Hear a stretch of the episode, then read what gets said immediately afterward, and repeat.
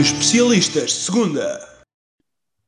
Um grande olá a todos, sejam bem-vindos aos Especialistas de Segunda, um podcast inteiramente dedicado à Segunda Liga Portuguesa de Futebol, a Liga Sabseg. O meu nome é Gonçalo Barão e acompanho nesta jornada o José Silva. Zé, como é que estás? Olá Barão, olá a todos os que nos ouvem, sejam bem-vindos a mais um Especialistas de Segunda e uh, espero que estejam prontos para mais uma viagem a uma jornada da Liga SAPSEG, mas ainda antes de começarmos, deixa-me só dar esta nota, gostaria de elogiar também a entrevista feita ao treinador do Grupo Desportivo de Chaves, Vítor Campelos, ao Jornal A Bola, na rúbrica A Bola Fora, que costuma sair aos sábados, é muito interessante e desta vez apostaram neste técnico dos Três Montanos, que está a fazer também um, um trabalho muito importante. Muito bem, para ficarmos a saber de mais informações, vamos passar àquilo que é a rúbrica semanal do Segunda em Flash, onde o Zé nos vai contar os principais destaques da Segunda Liga, fora das quatro linhas. Muito bem, começamos pela Académica, que vai protestar o jogo contra o Vila Franquense, pois o jogador Rodrigo Rodrigues entrou em campo sem constar na ficha de jogo. Os ribatejanos alegam que houve um erro na plataforma eletrónica da Liga, o que os iliba de qualquer culpa neste caso mas está ainda em causa a possibilidade de ter havido engano por parte do Vila Franquense ao não inscrever o jogador e ao utilizá-lo, o que pode levar à subtração de 2 a 5 pontos, e nesse caso a vitória seria atribuída aos estudantes de Coimbra. Os técnicos da Liga 2 reuniram-se na passada quarta-feira numa videoconferência promovida pela Liga Portugal, com o intuito de partilhar ideias com vista ao melhoramento do futebol profissional em Portugal a qualidade dos relevados, o tempo útil de jogo ou a calendarização dos jogos foram alguns dos temas abordados. João Pinho, diretor-geral do Aroca, foi suspenso por 30 dias e multado em 1.785 euros na sequência da expulsão frente ao Vizela na jornada anterior. O Vila Franquense informou que o vínculo contratual que ligava Rodolfo Frutuoso uh, chegou ao fim, de lembrar que Rodolfo foi o fundador da SAD dos Ribatianos. No comunicado, o Vila Franquense agradece o trabalho de Rodolfo. Jogadores e dirigentes do Casa Pia estiveram na aldeia do Soto, na Covilhã, para um tributo a Januário Barreto, uma figura incontornável da história do clube. Januário foi um dos impulsionadores da introdução do futebol em Portugal, o primeiro presidente da Liga Portuguesa de Futebol e esteve na gênese da criação do Sport Lisboa, que posteriormente deu origem ao uh, Sport Lisboa e uh, Benfica. Quanto aos jogadores, João Traquina venceu o prémio de gol do mês da Liga Portugal SAPSEC. Cuca, jogador do Mafra, marcou o primeiro golo pela seleção de Cabo Verde. Também nas seleções, João Mário, avançado da Académica, lesionou-se ao serviço da Guiné-Bissau e poderá não voltar a jogar mais esta época, se se confirmar que teve uma ruptura dos ligamentos cruzados anteriores. Derek Poloni fraturou duas costelas e deverá ficar fora do ativo durante duas a três semanas. Também lesionado, André Setil irá falhar o resto da temporada no Vila Franquense. O médio de 26 anos foi operado a um problema no menisco em 9 de dezembro do ano passado e mais tarde foi descoberto um defeito na cartilagem da articulação. Vamos agora aos treinadores. António Barbosa surgiu na conferência de imprensa após a vitória frente ao Académico de Viseu com a camisola do momento. Uma camisola poveira, típica da comunidade piscatória da Pova de Varzim, associando-se assim à luta contra o estilista norte-americano Tory Burch, que plagiou padrões da mesma em coleções de moda. Miguel Leal foi anunciado como o novo treinador do Cova da Piedade, de recordar que o técnico regressa à Almada, onde já esteve em 2018-2019. Também um regresso a casa, Rui Ferreira substitui Felipe Rocha no comando técnico do Feirense, quando faltam ainda oito jornadas por jogar. O Rui Ferreira volta ao Feirense, onde já esteve nos Sub-23 em 2018-2019. Gonçalo, estas são as principais notícias desta semana. Passo-te a bola. Muito obrigado por este segundo flash, mas ainda para complementar esta rubrica, gosto sempre de perguntar qual é a frase de destaque desta semana? A frase que eu destaco esta semana é de Miguel Leal, treinador que se estreou com uma vitória no Cova da Piedade e que disse na conferência de imprensa: agora faltam sete finais, porque a última é para festejar. Mostra bem a confiança do, do treinador, a vontade eh, que tem, a confiança que tem no plantel, e isso é sempre importante para um grupo de trabalho ter, ter sucesso uma frase inspiradora, não é verdade? Vamos então olhar para os resultados da jornada, que começou no dia 26, com o Académico Viseu a perder em casa contra o Varzim, por uma bola a zero, e o Estoril mantém firme a sua liderança ao vencer por 3-0 frente ao Oliveirense. No dia 27, o Uruca vence na recepção ao Feirense com um gol sem resposta. Já no dia 28 existem dois jogos com empates a zero, estes são a Académica de Coimbra contra o Vila Franquense e o Sporting da Covilhã frente ao Casa Pia. E Cova da Piedade, ainda neste dia, desloca-se ao Seixal para vencer por 1-0 contra o Benfica B. No dia 29, o Mafra e o Leixões receberam o Porto B e o Vizela, respectivamente, tendo sido derrotados por 4-0. E para fechar a jornada, o Chaves vence por 2-1 contra o Penafiel. Zé, qual é o jogo que tu destacas desta jornada?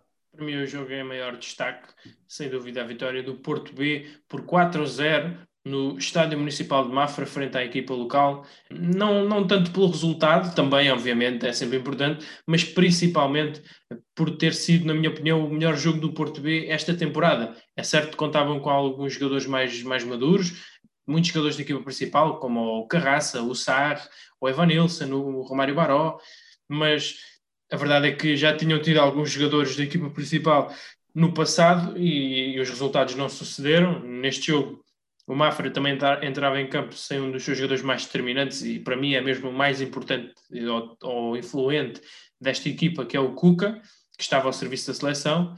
E o Porto B entrava no melhor momento da época, não perdia há cinco jogos e lá está, contava com estes um, reforços. Os primeiros minutos foram muito dinâmicos. As duas equipas tentaram ter bola desde trás. O Porto iniciava a construção a três, com o apoio na zona central do Rodrigo Valente, o apoio mais imediato, e depois o Romário Aró e o Bernardo Folha entre linhas, a procurarem muito jogo, com muito critério, mas quando a bola entrava nos corredores laterais, a ordem era para acelerar. Conseguiam criar eh, bastantes situações de jogo neste predicado o Mafra, por seu turno, pareceu-me que esteve um pouco abaixo do, do, seu nível. Dificuldades em sair para o ataque, dificuldades em jogar entre linhas, não conseguiam descobrir o Rodrigo Martins e o Carlos Daniel.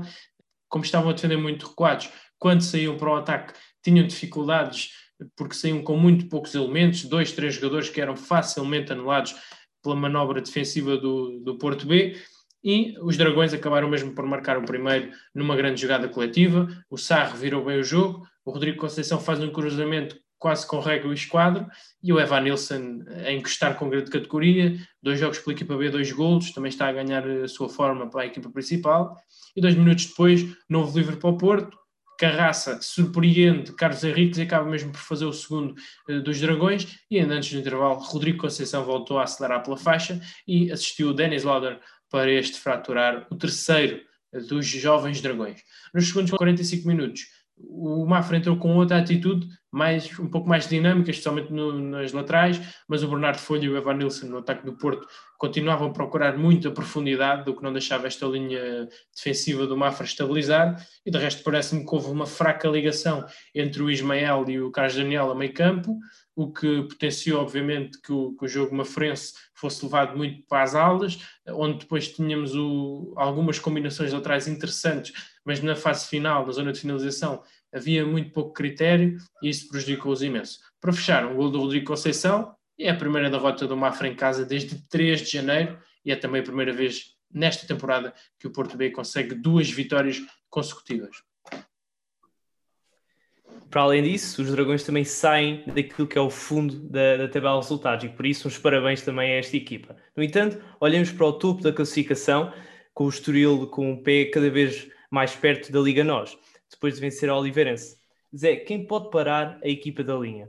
Uma pergunta difícil, a resposta não a tenho, mas sei que para o fazerem vão ter que trabalhar muito.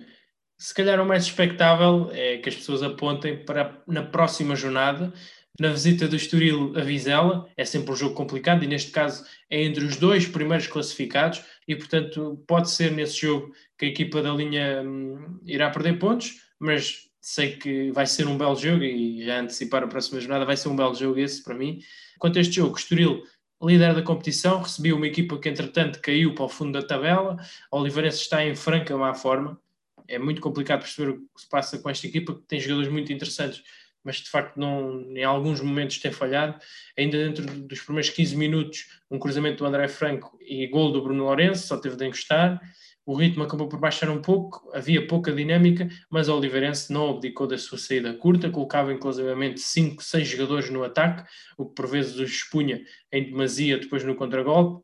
e em cima da saída para o intervalo, livre do Franco novamente e Gamboa a desviar para o segundo um, do Estoril. A segunda parte começa como tinha terminado a primeira, um gol da equipa canarinha. Mais uma vez o André Franco a assistir e desta vez o Jacobo Aziz marca o seu nono gol nesta Liga SAF-SEG e mantém o Estoril isolado na frente, desta vez já com 11 pontos de avanço e uh, pela primeira vez consegue 7 vitórias consecutivas esta equipa do, do Estoril. Portanto, vai de vento em popa e, como tu bem perguntaste, veremos quem uh, fará frente, quem tirará pontos esta equipa do Estoril. Como falava já há pouco, o Vizela persegue o líder, conseguindo ascender ao segundo lugar, depois de vencer o Leixões por 4-0, e o Farense cai para o terceiro lugar, depois da derrota em Aroca por 1-0. Como é que analisas a luta nestes primeiros lugares? Muito intensa, sobretudo quando uma equipa ganha, parece que vai bem lançada para conseguir o seu objetivo, o segundo ou terceiro lugar. Quando perde, parece que está tudo perdido. Calhar há um mês atrás, a Académica e o Feirense já ninguém lhes tirava o rótulo, digamos, eh, de, de equipas que iam subir e de repente dois, três maus resultados, já se está a temer muito pelo futuro imediato destas equipas. No caso do Feirense até acabou com o despedimento do Filipe Rocha. Parece-me que, hum, que é fruto desta competitividade enorme cá nesta, nesta segunda liga, mas também da qualidade que cada equipa tem e uh, olhando para este Vizela, eu creio que se havia dúvidas nesta jornada confirmaram que quando têm uma oportunidade, eles agarram-na e cá está, não, não perdem há 18 jogos a equipa de Álvaro Pacheco e neste jogo uh, não foi diferente. Ainda antes de começar o encontro, um gesto muito bonito por parte de, do grupo do Vizela, oferecer uma camisola do clube a Jorge Moreira, presidente dos Matosinhenses, que está neste momento a lutar contra um cancro. Uh, mas quanto ao jogo, o Leixões entrou em campo com três baixas devido a jogadores nas seleções, por exemplo. O Vizela entrou a circular bem a bola, com paciência. A equipa do Mar estava a controlar bem a profundidade e por isso a turma de Álvaro Pacheco estava a adiar o momento de colocar a bola nos avançados. Mas quando o Rafael Guzzo e o Samu se conseguiram virar para o jogo, aí foi muito difícil. O Rafael Guzzo, então, eu digo que foi um dos jogos que, como eu já não via, desde se calhar dos tempos em que ele estava na formação do Benfica, jogador com uma inteligência fantástica, com uma confiança também muito interessante e, e fazia falta esta criatividade, parece-me, ao meio campo do Vizela. Mas estava eu a dizer, à passagem do minuto 15, o Leixões consegue pegar no jogo, começa a construir desde trás, a jogar por fora, mas não se conseguia ainda aproximar da baliza de Ivo Gonçalves, porque a estrutura defensiva do Vizela estava muito forte. O Vizela acaba mesmo por inaugurar o marcador, uma bela jogada onde o Guzo isola o Samu e este coloca a bola no fundo das redes com um grande remate. A partir daí, a equipa do Vizela começa a crescer no jogo, meio campo mais forte nos duelos, mais forte na saída para o ataque, e o Leixões estava muito desconcentrado, não conseguia estabilizar o seu jogo, e foi mesmo o Vizela a voltar a marcar. Cassiano, de penalti, acaba por fazer o segundo do encontro. Na segunda parte, Leixões entra com mais velocidade, consegue chegar mais perto da área contrária, mas é mesmo o Vizela a fazer o terceiro. Uma vez mais, Cassiano de penalti acaba por, por fazer o terceiro, Bisa na partida, e com as substituições o Leixões foi-se mantendo ligado ao jogo, o Vizela continuava também ele a controlar defensivamente as operações ofensivas do adversário e acaba mesmo por fechar o marcador por André Soares, e ascendem assim à vice-liderança os vizelenses, ultrapassam Feirense Académica e que não hajam dúvidas, este Vizela é mesmo candidato a subir à Liga Nós. Quanto ao Feirense, um jogo que também era decisivo, parece-me, para as aspirações do Aroca e por isso a equipa de Armando Evangelista entrou em campo igual a si própria, queria jogar o seu jogo, sempre com muita consistência, a querer sempre chegar às zonas de finalização com muito critério, o Feirense tentou impedir que isso acontecesse, naturalmente, uma boa estratégia de, de Filipe Rocha. Tiveram inclusivamente boas oportunidades para faturar. O Vitor Braga, o guarda-redes do Aroca, evitou algumas. Também houve alguma falta de pontaria por parte da equipa da Feira. E o que contribuiu para que o nulo na partida se mantivesse também perto do final, quando já nos descontos há um cruzamento do Arsénio no lado esquerdo e o Eliard acaba por fazer o único do encontro. Enfim, o, houve muitos protestos do Feirense, mas já sabemos como é que como é que este tipo de situações funciona. Quando um clube se sente prejudicado, obviamente, eh, vê-se no direito de, de falar. Eu, sinceramente, não consegui perceber se, se há lance para, para ser anulado ou não, o gol do Eliardo, mas a verdade é que contou, os aroquenses ficam com a esperança revigorada para o que falta da época, ao passo que os fogaceiros, que na sequência deste resultado viram Felipe Rocha ser substituído por Rui Ferreira no comando técnico, atravessam o pior momento da temporada e a ver vamos se consegue dar a volta. Em igualdade de pontos com o Feirense está a Académica, que voltou a empatar e assim permite a aproximação dos Chaves, que bateu o Penafiel por 2-1. Sim, a Académica empatou, um jogo que acabou em polémica, mas a verdade é que teve pouca emoção durante os 90 minutos. O Vila Franquense entrou com um sistema tático diferente, a defender em 5-4-1, com o Vitor Bruno a fazer todo o corredor esquerdo, Marcos Vinícius na direita, o Gonçalo Santos, habitualmente no meio campo mais defensivo, a baixar para terceiro central, muitas vezes era o Jefferson que fazia esse movimento, mas assim a equipa mantinha-se equilibrada e não dava aso a grandes incursões ofensivas parte da académica no corredor hum, central. Do ponto de vista ofensivo, os ribatianos também conseguiam algumas jogadas de qualidade, com boas combinações laterais. A liberdade do Vitor Bruno na esquerda permitia-lhe aparecer dentro da área em várias ocasiões. E eu penso que a Briosa teve muitas dificuldades em jogar entre linhas, também não conseguia superiorizar-se de sobremaneira pelas alas, pelo menos enquanto não pôs muita velocidade no jogo e só com a entrada do Boldini conseguiram instalar-se no ataque e ter um, uma posse de bola continuada no, no, processo ofensivo e criar algumas situações de perigo que ainda assim de nada valeram porque o nulo não saiu do placar. Os estudantes acabam mesmo por sair, isso sim, da zona de subida, estando agora em igualdade com o Feirense e a um ponto do Vizela. Já os Chaves tinham um jogo muito complicado, com o Penafiel. Aliás, duas equipas que procuravam dar a última pincelada, eh, a última, se calhar o último bilhete para o comboio da, da subida, e por isso foi um jogo muito intenso, muito disputado, jogadores com muita atenção, muitos despiques, o que prova bem não só da sua competitividade, do seu profissionalismo, mas também da noção do que estava em jogo, que era uma última oportunidade então para se aproximarem da liderança, se calhar, e um, ehm, dar tudo por tudo neste jogo. No final entrou bem, na construção circularam pacientemente entre os centrais, de modo a atrair a pressão dos médios flavienses para depois soltar na, nos alas, e portanto os durienses conseguiam chegar ao último terço com alguma facilidade, muito por culpa dessa largura que davam ao seu jogo. Já o Chaves, já o Chaves mantinha-se muito equilibrado a defender, de resto as duas equipas estiveram sempre muito concentradas, foi nota dominante. À passagem do minuto 26, o Penafiel adianta-se mesmo no marcador, recuperação de bola de Coronas, passe na diagonal de Rubinho e remate colocado de Rui Pedro. A partir daí recuaram um pouco no terreno. Os médios dos Chaves também começaram a pegar mais no jogo, nomeadamente o João Teixeira e o Beni. O Nuno Coelho baixava entre os centrais, permitindo aos laterais tornarem-se quase alas, tanto o João Correia como o Zé Gomes. E o gol do empate surge mesmo ao minuto 35. Na sequência de um canto, o João Teixeira remata forte e após a bola desviar num defensor dos penafidelenses, acaba mesmo por ir para o fundo das redes. A partir daí, o Chaves consegue maior ascendente no encontro, mesmo a nível emocional, estava mais galvanizado, parece. E com o tempo o Penafiel foi também recuando, mesmo a nível da construção, o Bruno César passou a vir buscar jogo muito baixo para depois distribuir longo e conseguirem ganhar a segunda bola, nomeadamente os dois avançados.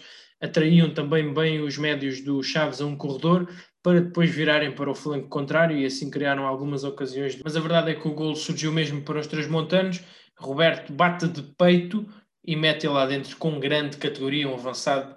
É experientíssimo, é um avançado de Primeira Liga, não tenho dúvidas em dizê-lo.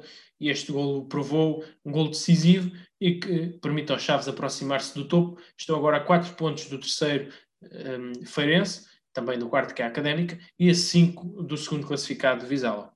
Na parte baixa da tabela, o Cova da Piedade vence o Benfica B, na estreia de Miguel Leal enquanto treinador de equipa da Margem Sul. E o Varzim levou a melhor sobre o Académico em Viseu. Sim, começando pelo Benfica B, era a estreia do Miguel Leal no Cova da Piedade e promoveu logo uma alteração interessante. João Amorim passou para o 11 titular, ele que não jogava desde dezembro, também teve uma lesão que o impediu de dar o seu contributo à equipa da Almada mas o Benfica B entrou muito forte, a circular bem a bola, a criar ocasiões de perigo, muito dinâmicos, não deixava o Cova sair para o ataque. O Martinete, que se estreou como sénior, como profissional, muito inteligente a jogar no meio campo, parecia que não, que não estava minimamente afetado com o facto de ser a sua estreia, muito inteligente, muito criterioso, mas a equipa do Cofre da Piedade estava muito bem fechada defensivamente e procurava atacar poucas vezes, mas quando o fazia era bem feito. Eram ataques cirúrgicos, mas que criavam perigo. E foi assim que surgiu o gol. O Tabo Sele partiu bem do meio para o corredor exterior, aliás, um movimento que ele acabou por fazer uh, bastantes vezes na primeira parte e também algumas na segunda, e sempre com sucesso, porque é um jogador que faz muito bem estas movimentações. Acabou por cruzar atrasado para a entrada da área e uh, Firmino faz mesmo o único gol do encontro. A partir daí, os encarnados ficaram muito destabilizados, algo apáticos, parece-me até, com poucas ideias, eu creio mesmo que foi o seu pior jogo esta época, especialmente no que diz respeito à competitividade. Pese embora tenham tido algumas oportunidades para marcar, eh, notou-se que a nível físico não estavam no seu melhor. Já a equipa do Varzim venceu bem em Viseu, entrada muito positiva das equipas, com intensidade, mas tem grandes ocasiões, exceto uma grande penalidade a terminar a primeira parte, que o Ricardo Fernandes deu, deu seguimento muito bem, defendeu, frente ao Isaia.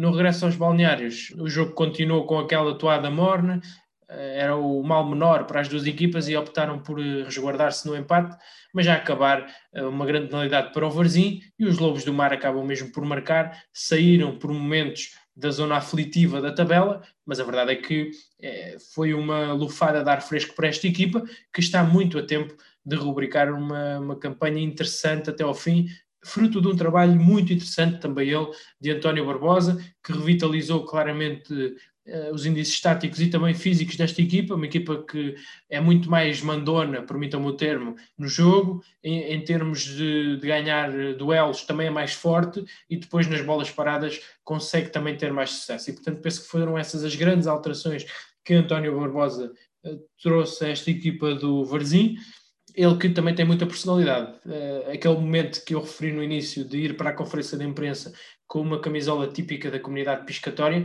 diz também muito daquilo que é o sentimento que ele tem pelo clube, sendo ou não do Varzim, são outras contas, a verdade é que foi muito profissional e os adeptos com certeza ficaram agradados, como também parece-me a mim vão ficar no final da temporada, porque eu acredito vivamente que o Varzim consiga a manutenção. Para dar por terminada a análise a esta jornada, gosto de perguntar qual é o jogador estrela desta semana?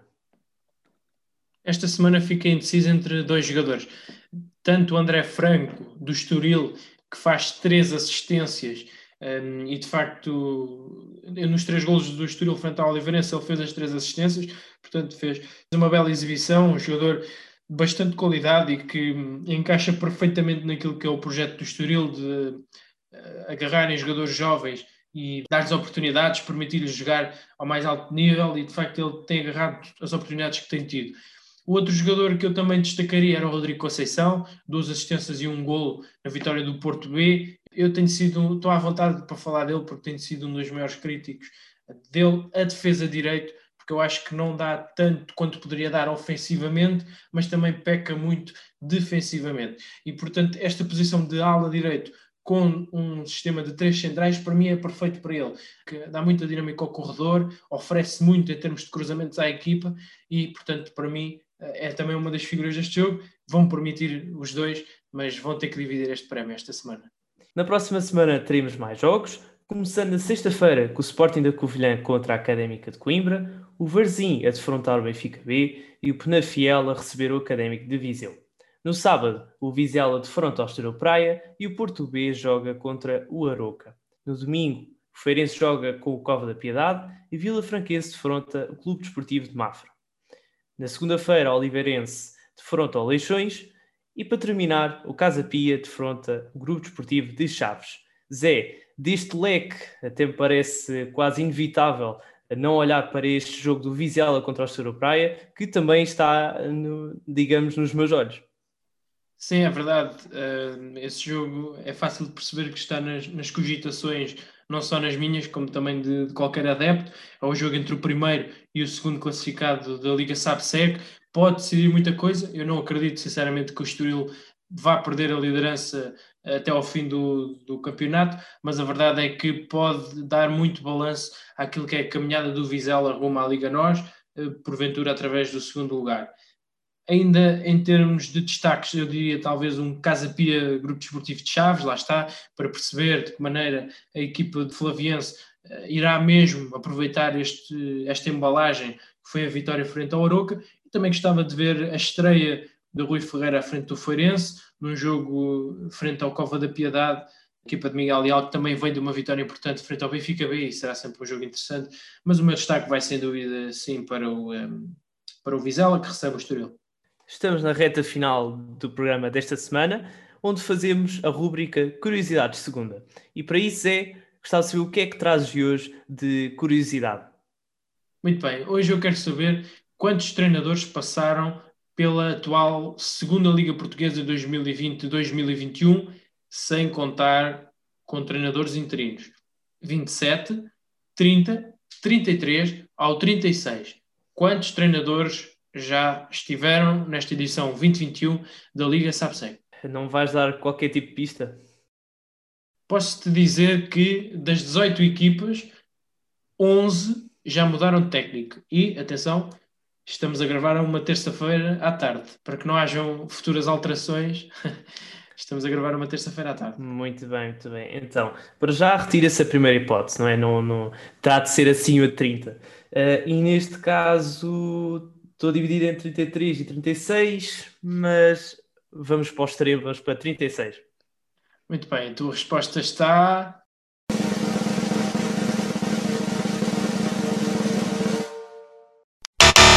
A resposta certa seria 33 a mais recente mudança foi Rui Ferreira, que substitui Filipe Rocha no comando técnico do Feirense. Bom, só mais uma derrota para, para o meu leque de derrotas de, das curiosidades de segunda. No entanto, dou por terminado o programa desta semana. Muito obrigado a todos que estão a ouvir.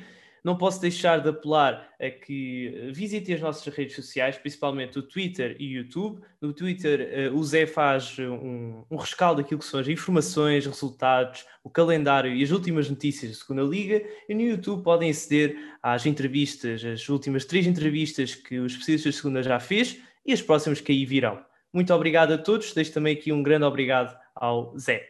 Obrigado eu. Até para a semana. Obrigado.